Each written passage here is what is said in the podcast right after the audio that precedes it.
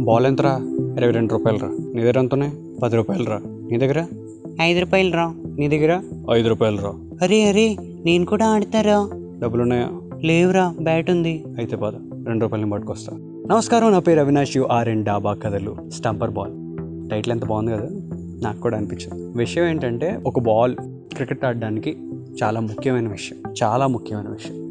బ్యాట్లు ప్రతి ఒక్కరి దగ్గర ఉంటాయి. బాల్ ఉండడం చాలా ఇంపార్టెంట్. ఎందుకంటే ఒకడికి అత్యుత్సాహంతో పక్కింట్లో కొట్టచ్చు ఒకడికి ప్రేమ ఎక్కువైపోయి బాల్ పట్టుకెళ్ళిపోవచ్చు ఇంకొకటి మమ్మీ వెళ్ళవచ్చు ఏది ఏమైనా సరే ఆ బాల్ అనేది వెళ్ళిపోతే కనుక మ్యాచే ఆగిపోతుంది ఆ బ్యాట్ వికెట్ వెళ్ళిపోతే ఆగదా అని అంటే బ్యాట్ కావాలంటే ఏ కొబ్బరి మట్టో తీసుకొచ్చి షేప్ చేసుకుని ఆడుకునేవాళ్ళం. కానీ వికెట్లు కావాలంటే గోడలు పెట్టుకునేవాళ్ళం. బాల్ బాల్ ఎక్కడి నుంచి వస్తుంది? రాళ్ళు పెట్టుకోవట్లేం కదా.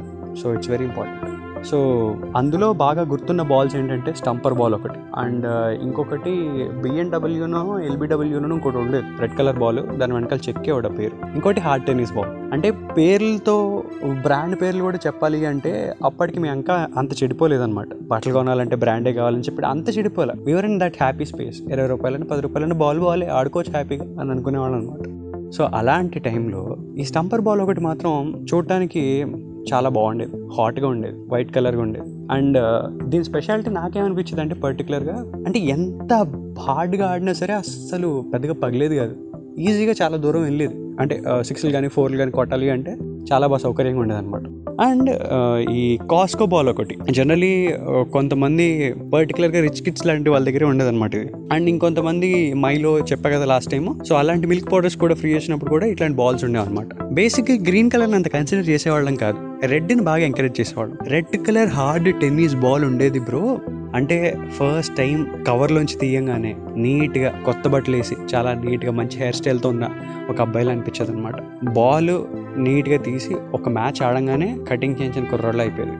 సో ఈ బాల్ని ఎంత జాగ్రత్తగా చూసుకునేవాళ్ళం అంటే ఇన్ఫ్యాక్ట్ ఈ బాల్ పైన ఉన్న క్లాత్ చిరిగిపోయినా సరే దాన్ని ఎంకరేజ్ చేసేవాళ్ళం. చాలా బాగా మైలేజ్ ఇచ్చేది అనమాట సో హార్డ్ టెన్నిస్ మాత్రం is everyone's favourite I think PT పీరియడ్లో అనుకుంటా బాగా క్యాచ్లు ఆడుకోవడానికి బాగా పనికొచ్చేది. సో ఎవరైనా పీటీ పీరియడ్ ఉంది అని అంటే బాల్ పట్టుకొస్తున్నావు కదా రేపు బాల్ పట్టరాలేదు అనుకో పగిలిపోతుంది నీకు అని చెప్పి చాలా క్యూట్ వార్నింగ్స్ ఇచ్చి మరీ బాల్ తెప్పించేవాళ్ళం అనమాట సో ఇలా రకరకాల బాల్స్తో ఆడుకునేవాళ్ళం. కాకపోతే this ball has different uses అంటే యూనో ఏడు పెంకులు పెట్టి ఆ బాల్తో కొట్టి ఆడుకోవచ్చు. బీప్ చట్నీలు ఆడచ్చు. ఇలా రకరకాలు వాడి వాడుకోవచ్చు అనమాట అండ్ ఇప్పుడంటే స్వచ్ఛ భారత్ ఇంట్లో క్లీన్ చేయడానికి రకరకాల హడావిడ్లు అని చేసేవాళ్ళం. మరి అప్పట్లో ఏంటి? బాల్ కనుక ఎవడైనా పక్కింట్లో కొట్టాడు అనుకో అది పొరపాటున ఎక్కడో పడరాని చోట పడింది అనుకో అయినా సరే ధైర్యం చేసి పట్టుకొచ్చేవాళ్ళం. లేకపోతే డ్రైనేజ్లో పడిపోయింది అనుకో మమ్మీ చూస్తుందా లేదా? అని చెప్పి అలా తీసి అలా నీట్గా ఒక బోరింగ్ పంప్ దగ్గర తీసుకెళ్ళి వాటర్ కొట్టేసి మళ్ళీ ఆడేవాడు ఎప్పుడైనా ఎవడి మీద బాగా కోపం అనిపిస్తే గనక వాడి మీద కక్ష తీర్చుకోవాలనుకుంటే ఆ బాల్ని నీట్గా తడిపి వేసావు అనుకో నువ్వు షోయబ్ అయిపోతావు? నువ్వు బ్రెట్లీ అయిపోతావు నువ్వు షేన్ వాట్సన్ అయిపోతావు తెలియకుండానే. బాల్ చాలా ఫాస్ట్గా వెళ్తుంది కాబట్టి. సో అలాగా ఎవ్రీ గల్లీ క్రికెట్లో. ఇలాంటి ట్యాంపరింగ్లు ఇలాంటి టెక్నిక్లు చాలా వాడి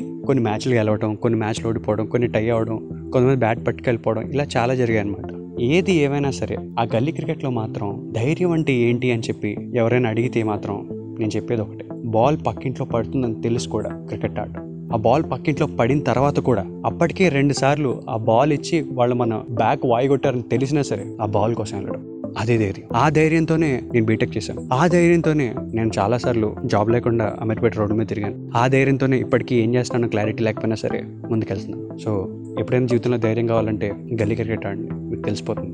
ఈ బాల్ సంగతి అంతా పక్కన పెడితే చేతిలో ఏ బాల్ లేకపోయినా ఊరికే అలా నడుస్తున్నవాడు కాస్త సడన్గా పరిగెట్టేసి నీ రెగ్యులర్ బౌలింగ్ ప్రాక్టీస్ చేసి ఔజాట్ అని చేతి ఎంపైర్ని అడిగిన ఫీలింగ్ ఇమాజిన్ చేసుకుని అలా చేతిలో జేబులు పెట్టుకుని ఇంటికి వెళ్ళిపోయేవాడు బా ఆ రోజులే వేరు కదా. డాబా కథల్లో కనుక ఇంకేమైనా ఫేవరెట్ టాపిక్స్ మాట్లాడాలనుకుంటే హ్యాష్ ట్యాగ్ మై డాబా కథ అని చెప్పి you can share it. On your Insta story at the rate of అరే అవి or at the rate of chai బిస్కెట్ని tag చేసి. So or else you can also DMs and ఇవి పక్కన పెడితే చాలామంది అద్భుతమైన టాపిక్లు రెఫరెన్స్లు ఇస్తున్నారు. వన్ బై వన్ నోట్ చేసుకుంటూ వెళ్తున్నాను. తిట్టుకోవద్దు. సో జెటిక్స్ అయిపోయింది. బాల్స్ గురించి అయిపోయింది. వస్తున్నాం మెల్లగా. చాయ్ బిస్కెట్ని ఫాలో అవుతుండండి డాబా గర్లు వింటూ ఉండండి. స్టేడియం నా పేరు అవినాష్.